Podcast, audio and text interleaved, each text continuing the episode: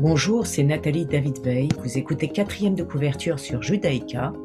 J'invite un écrivain à parler de ses secrets, de ses rituels d'écriture, de ses sources d'inspiration, comme de ses doutes, pour découvrir les dessous de la création.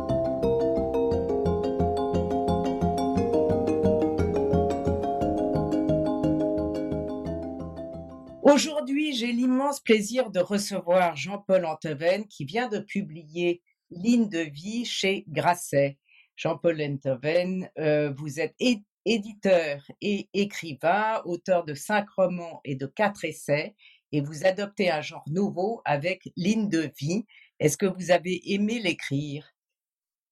Euh, D'abord, j'aime écrire chacun de mes livres, euh, et j'aime surtout les avoir écrits, parce que euh, sur le moment, c'est jamais c'est jamais délicieux d'écrire un livre. D'ailleurs, quand j'étais éditeur, puisque je ne le suis plus, euh, et que quelqu'un venait me dire ah quel bonheur d'écrire, quel bonheur d'écrire, je savais que c'était un mauvais écrivain parce que euh, sur le moment c'est l'enfer. Voilà. Oui, alors vous vous parlez beaucoup d'écriture justement, mais on y reviendra puisque euh, je lis votre quatrième de couverture.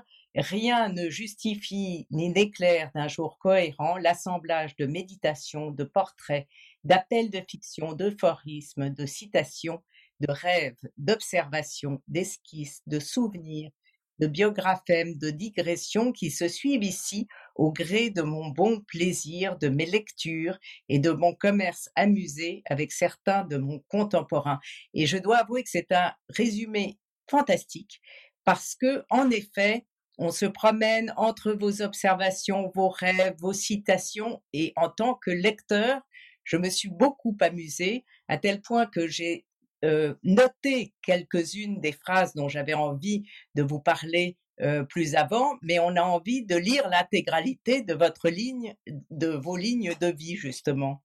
Donc, euh, vous parlez d'abord beaucoup du bonheur page 13, je vous cite, vous dites Mon idée du bonheur, deux points, passer quelques jours au début des années 20 chez Gérald et Sarah Murphy dans leur villa America, écouter Cole Porter qui décrasse ses doigts sur le piano blanc installé sous une treille, observer Picasso et vous continuez, mais on est complètement dans les années 20 avec, avec Phil et Zelda. ce qui est important, effectivement, ce qui est important, effectivement, c'est que j'ai voulu écrire un livre sur le bonheur euh, avec ses zones d'ombre, parce que, voyez-vous, euh, l'histoire euh, du bonheur et du refus du bonheur, ça peut se confondre avec l'histoire de la littérature en France. ça commence avec Port-Royal et, et, et, la contre-réforme catholique. ça continue avec la, la, la NRF prude et les, les écrivains de la joie comme euh, Sartre ou, euh, ou, euh, ou Solers. Et puis aujourd'hui, vous avez d'un côté Pascal Quignard et Emmanuel Carrère qui tirent une tronche pas possible dans chacune de leurs pages et qui sont aimés pour ça. et ou bien et bien le, le, le, monde des livres ou France Inter, vous voyez. Et, et, et, et chaque fois, à chaque moment de, nos, de notre histoire littéraire, il y a euh, les biophiles et il y a les biophobes. Euh, donc, euh, je, j'ai eu envie de dire à quelle famille j'appartenais. Vous, vous le dites, vous citez Casanova, il m'a fallu du courage pour être heureux. oui.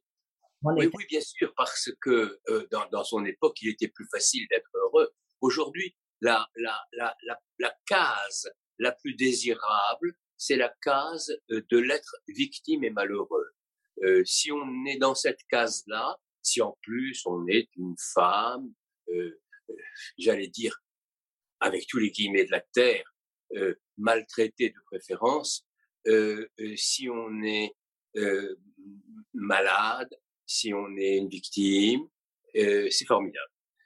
en tout cas pour le succès des livres, regardez les prix littéraires de cette année.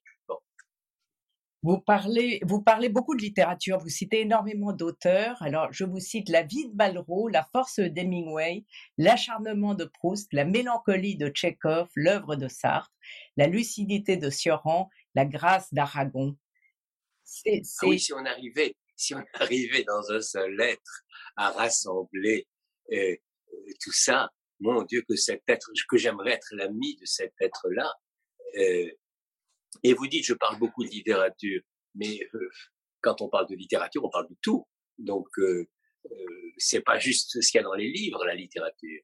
Mais vous parlez aussi d'écriture, vous semblez vénérer Flaubert, euh, vous parlez beaucoup de style. Par exemple, il y a ce passage euh, assez, assez amusant sur le, le, ce que je dirais comme le faux style, qui, ou ce qui s'éloigne de la littérature, euh, le bien écrire, la fla, ah oui, oui, bien sûr, bien sûr. Le, le bien écrire, euh, le bien écrire, c'est le contraire de la littérature. On a, tout, on a tous connu ça. Euh, quand on quand on voit par exemple, c'est très amusant, euh, quand je sais pas moi, Flaubert était au lycée de Rouen ou bien Sartre dans son école à La Rochelle, il y a toujours quelqu'un qui est mieux classé que lui, qui est, qui est, qui est premier. Et il n'est jamais, n'est jamais devenu quelqu'un d'intéressant. Le, le bien écrire, c'est terrible. Et, et ça fait des ravages, le bien écrire. Les trois quarts des gens confondent le bien écrire avec la littérature. C'est affligeant. J'ai le plus grand respect du monde euh, pour Monsieur Bobin qui vient de mourir et je lui, je lui, j'espère que, que, tout, que tout va bien et que ses lecteurs se consoleront. Mais c'était le prototype du bien écrire, euh, Bobin. Euh, c'était, euh, voilà, c'est. En revanche, euh, Flaubert, il écrit bien. C'est pas le bien écrire. Il écrit bien parce qu'il il écrit vrai. Il y a une phrase d'Hemingway qui dit il faut écrire comme Cézanne peint. Euh, ça veut dire quoi cette phrase? Ça veut dire que il faut écrire une phrase vraie. Mais c'est très dur d'écrire une phrase vraie, vous savez. Vous dites d'ailleurs, vous parlez de cette perfection Flaubert et, et vous le citez en disant écrire ne fût-ce qu'une seule fois dans la vie une phrase aussi solide que celle-ci, l'amour, croyait-elle, devait arriver tout à coup avec de grands éclats, des fulgurations, ouragans des cieux qui tombent sur la vie la bouleverse, arrache les volontés comme des feuilles et emporte à l'abîme le cœur entier. Non, mais moi, ça, quand, vous, quand vous me lisez cette phrase, j'ai la chair de poule. Euh, euh, même le mot fulguration. Euh, qui aurait mis fulguration? Cherchez dans le dictionnaire, vous ne le trouverez pas, ce mot. Euh, et pourtant, il est absolument nécessaire. Euh, vous savez comme moi que ce que Stendhal trouvait la plus belle phrase de la langue française, c'était la, la phrase du Code civil. Quand il disait tout condamné à mort aura la tête tranchée. Euh, c'est une phrase où on ne peut pas enlever une, un mot ni une lettre sans changer le sens. Donc voilà, une phrase dont on ne peut enlever ni un mot ni une lettre est une phrase parfaite. Jean-Paul Antoven, on a l'impression que vous faites au départ un plan euh, comment avez-vous classé ces pensées? Parce que vous écrivez donc, il y a 20 nouveaux privilèges, il y a ce que je dois au prince de ligne, Monsieur Truffaut, conversation avec Philippe Solers, une nuit avec Aragon, Casanova en 14 points.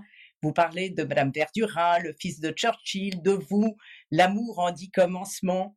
Et on progresse comme ça dans ce livre. Et je me demandais s'il y avait eu un plan préconçu ou si au fil de la alors, je ne, je ne fais pas de plan, mais il y en a un, évidemment.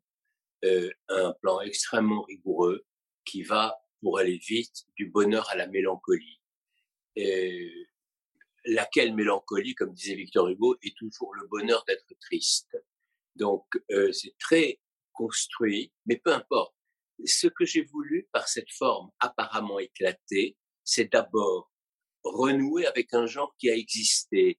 Euh, moi, je sais pas, je sais pas pour vous, mais j'ai toujours adoré lire euh, euh les, les morceaux de chant fort, euh, de Joubert, de Sioran, les, les, livres de Paul Valéry.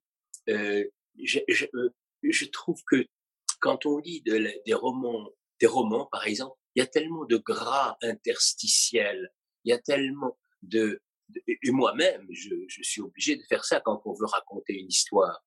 Euh, mais j'ai eu envie de prendre, euh, vous savez, à quoi je pensais, le père de Chamfort avait une bibliothèque dans laquelle il ne conservait des livres qu'il avait aimés que les pages de ses livres. Donc, sa bibliothèque ressemblait à une espèce de d'assemblage de, de squelettes de livres mais uniquement chaque page était était belle. Eh bien, euh, j'ai eu envie euh, de, de de faire l'économie de tout ce gras interstitiel euh, inévitable dans les romans. En général, on appelle ça les chevilles dans les romans, n'est-ce pas? Pense-t-il Pensa-t-elle Voulut-il? Euh, Une fois, je me suis offert le luxe de m'en passer. Et c'est comme une autobiographie intellectuelle. Oui, oui, bien sûr. On va écouter votre premier choix musical, Jean-Paul Antoven, Dancing to the End of Love, Leonard Cohen.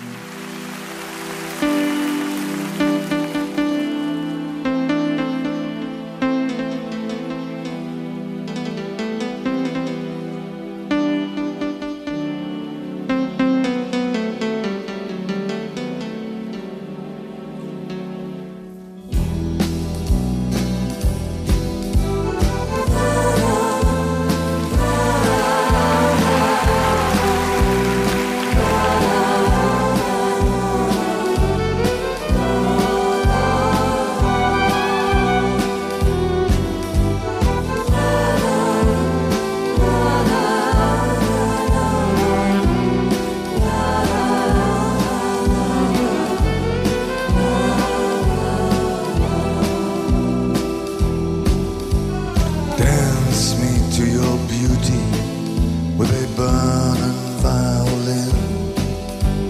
Dance me through the panic till I'm gathered safely in.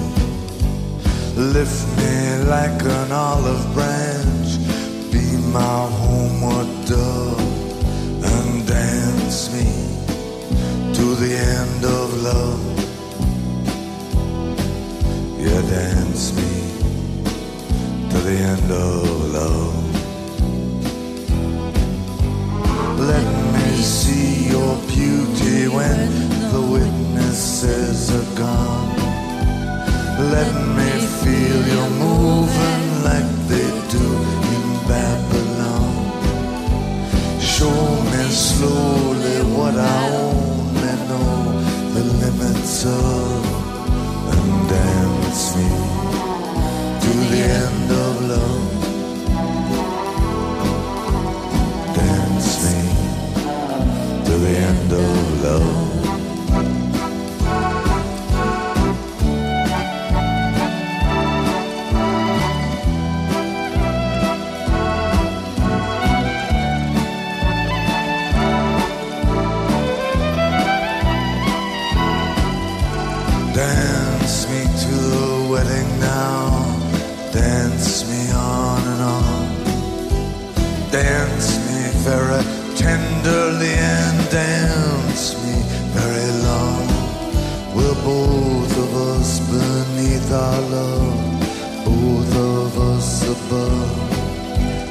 dance me to the end of love. Yeah, dance me to the end of love. Dance me to the children who are asking to be born. Dance me through the curtains that our kisses have outworn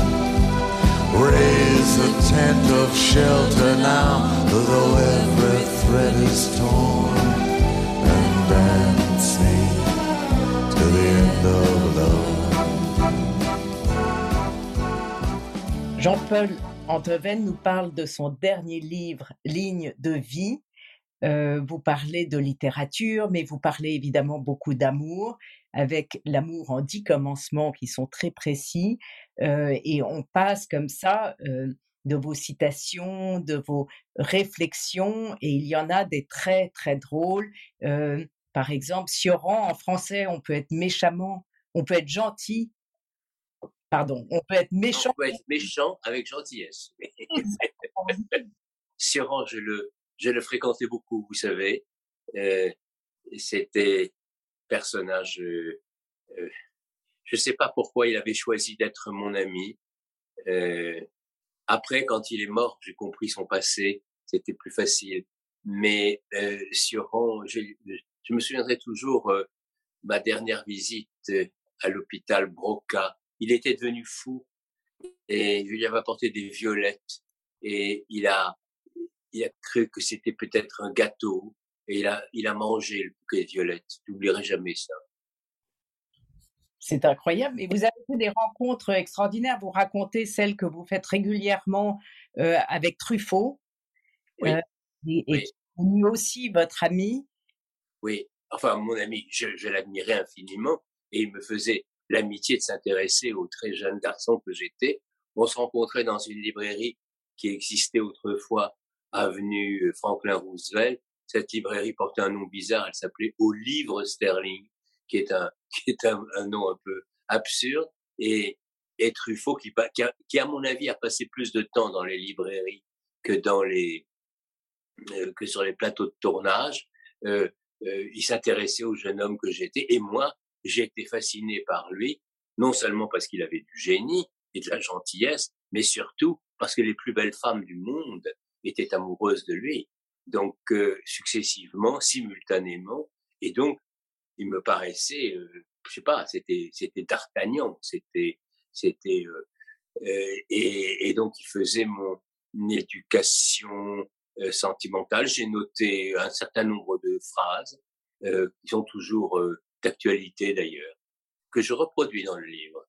Oui, il y a tout un, tout un grand passage mais euh, il y a des réflexions très très drôles. Vous dites, vous parlez de Moravia, qui détestait tellement le passé que même au volant de sa voiture, il refusait de faire une marche arrière. Donc vous parliez de non-style, mais ça c'est une phrase. Alors attendez, cette phrase-là de Moravia, pour que vous voyez ma ma façon de fonctionner, n'est-ce pas? Euh, Je sais qu'il détestait le passé, et donc il n'est pas impossible que je l'ai inventé. Mais, mais c'est intéressant aussi d'inventer des bonnes, des bonnes phrases. Ça, c'est ce qu'on appelle un appel de fiction, justement. Euh, vous finissez ce paragraphe en disant ne voulant jamais, jamais se retourner, il a fini par oublier chacun de ses souvenirs. Et voilà, oui, bien sûr. Et puis vous citez Céline, une autobiographie, ça s'invente. Oui, ça, je, le, je, je, le, je le pense beaucoup. Je pense que les qu'un écrivain peut être sincère dans plein de circonstances de sa vie, mais certainement pas au moment où il écrit son autobiographie. Parce que c'est le, c'est le lieu de la meilleure invention, l'autobiographie. Oui, mais dans la vôtre, dans ces lignes de vie, Jean-Paul Antoven, on voit la manière dont vous pensez. Vous dites, dès que je rencontre quelqu'un, je me pose deux questions. Oui. Mourra-t-il avant ou après moi? C'est extraordinaire de se demander ça. Et euh, aura-t-il été assez fiable pour appartenir à un réseau de résistance en 42 à mon, réseau, à mon réseau de résistance en 42. Oui, je peux pas faire autrement. C'est très intéressant de savoir si on va survivre à quelqu'un ou si c'est ce quelqu'un-là qui viendra à votre enterrement. Je trouve ça intéressant, euh, euh, troublant. C'est c'est le. Euh, il faut toujours euh, imaginer le, le les dernières notes, les derniers instants. En tout cas, moi, je, je suis ainsi fait. Et depuis que je suis petit, c'est comme ça. Le réseau de résistance, ça s'est ajouté à partir de l'adolescence. Mais euh, la question de la mort avant ou après moi, c'est depuis toujours. Alors, vous parlez aussi de la vieillesse et j'aime bien votre idée de n'avoir qu'un seul âge pour toute sa vie. Oui, oui, c'est mon cas. C'est mon cas. Je pense que tous les êtres ont un seul âge. Je pense qu'il y a des êtres qui sont nés vieux et qui le restent toute leur existence, d'autres qui sont nés inachevés et qui, sont inachevés jusqu'à la fin. Je pense que on, varie, on varie un peu comme, comme la Loire, on fait des méandres autour de cet âge fondamental, mais je pense qu'on n'a qu'un seul âge.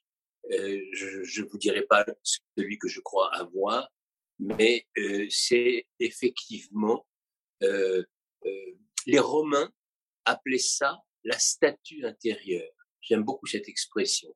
C'est-à-dire que il y a quelque chose d'incorruptible au fond de soi, euh, d'un d'invulnérable, de euh, oui, d'immodifiable, euh, un, un, un, un, noyau fondamental. C'est encore plus fondamental que l'ADN, voyez-vous, l'âge qu'on a, au fond. Jean-Paul Antoven, on va écouter votre deuxième euh, choix musical, euh, Léo Ferré, euh, Est-ce ainsi que les hommes vivent, qui vient d'un poème d'Aragon. vous aimez beaucoup cette chanson?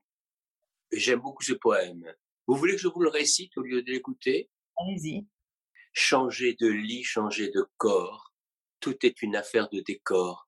À quoi bon puisque c'est moi moi qui me traîne et m'éparpille, et mon ombre se déshabille dans les bras semblables des filles où j'ai cru trouver un pays.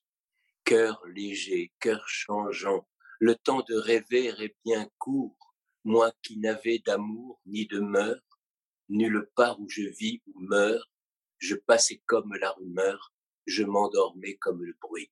C'est pas sublime? Tout à fait, tout à fait. Donc, alors, vous parlez évidemment énormément d'amour dans votre livre Ligne de vie. Vous avez euh, l'amour et la littérature, pardonnez-moi, c'est la même chose. Euh, vous avez dix commandements. Vous croyez beaucoup au début, moins au fin. Vous dites d'ailleurs, euh, il faudrait toujours que ce soit la première moitié pour tout ce que vous faites et pas la deuxième. Oui, oui, oui, parce que je quand même, je, le prince de ligne, il m'a pas impressionné simplement littérairement il m'a impressionné moralement. Euh, et c'est probablement l'homme le plus heureux qui a existé à la surface de la Terre, prince de ligne. Donc, euh, renseignons-nous comment il vivait. Et il disait cette phrase fameuse, de l'amour, je n'aime que les commencements. C'est exactement le contraire de Proust, par exemple. Proust, dès que un amour commence, sa panique, c'est qu'un jour, cet amour sera moindre. Euh, et par conséquent, il ne vit pas l'éblouissement d'un commencement, il vit la tragédie d'un épilogue. Euh, donc, euh, c'est, euh, les individus.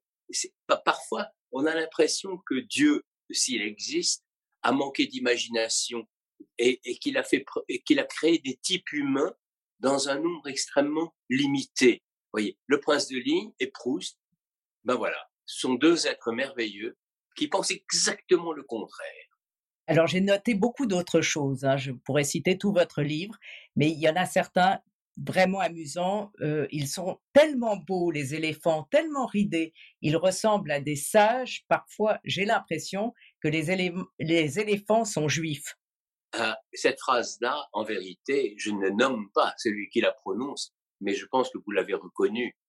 Euh, euh, c'est un philosophe toujours inquiet, sympathique, brillant, euh, mais euh, qui pense que l'apocalypse est pas pour demain, mais pour tout à l'heure. Et par conséquent, dès qu'il a une occasion d'être désespéré, il l'est. Et, et c'est vrai que les éléphants, d'ailleurs, d'ailleurs, quand Romain Gary écrit Les racines du ciel, est-ce que est-ce qu'il ne pense pas aux éléphants comme à des vieux juifs parcheminés je, je, je pense, oui, bien sûr. Et puis, j'aurais, il aurait fallu poser cette question à Romain Gary. Ça aussi, ça me rend fou. On pourrait jamais lui demander s'il, s'il pensait que les éléphants étaient juifs. Oh, tout ça n'a pas de sens. Vous parlez aussi d'Edward Hopper, une oui. Vous dites tous ces personnages attendent, mais ils attendent le rien. On leur fait savoir avec du bleu, du jaune, du vert que le ciel est toujours vide. Certains jours, tout indique que Hopper a pas la réalité qui m'enveloppe. Je sors de chez moi, j'entre dans son tableau. C'est merveilleux. Euh, merci de dire ça, euh, parce que c'est vraiment vrai. La peinture en général, la peinture que j'aime, je, je, suis incroyablement euh, conservateur dans mes goûts. La peinture que j'aime, il y a Dieu partout, n'est-ce pas? Partout, partout, partout. Et, et merci que, au catholicisme d'avoir donné une telle inspiration aux génies qui ont peint le catholicisme. Mais il y a des peintres pour lesquels le ciel est vide. Et, et Hooper, c'est incroyable. C'est incroyable. Euh, quand on est dans un monde désenchanté, euh, comme euh, dirait Max Weber, euh, et qu'on sort, on entre dans le tableau de Hooper. C'est une annonciation qui n'annonce rien. C'est, c'est, euh, euh, oui, oui, c'est quelque chose de très important pour moi. Et alors, vous, vous, vous écrivez euh, ne jamais demander à un vrai écrivain ce qu'il a voulu dire dans ses livres. Donc, mais, mais, mais lui demander ce qu'il a voulu ne pas dire, exact. tout en le disant un peu et Donc, mal. Je voilà. vous réponds la question. Qu'est-ce que vous avez caché? J'ai, j'ai voulu dire un peu qui je suis. Voilà. Au fond, vous savez, euh, autrefois, quand on rendait visite à quelqu'un, euh, on, laissait son Bristol. Euh, disons que ce livre-là, c'est mon Bristol. Je le corne et je le laisse. Voilà qui, qui est passé vous voir. Il y a aussi, vous faites part de votre règle de vie à la fin du livre, page 272, en observant un maçon qui réparait un toit de tuiles. Il suffit de tuiler de fabriquer de la continuité. Ça m'a fait penser, vous savez, à ces poteries japonaises où l'on voit la manière dont la fissure a été réparée. Oui, euh, oui, c'est impor important. Il faut toujours commencer quelque chose avant de finir quelque chose. Et je dis bien que c'est vrai pour les phrases, c'est vrai pour les amours, c'est vrai pour les amitiés, c'est vrai pour toutes les choses de la vie. Il faut jamais achever avant de recommencer. Et, et, et c'est vrai que dans ce cimetière de la Recoleta à Buenos Aires, quand j'ai vu ce maçon, j'ai dit tiens, c'est ça la solution.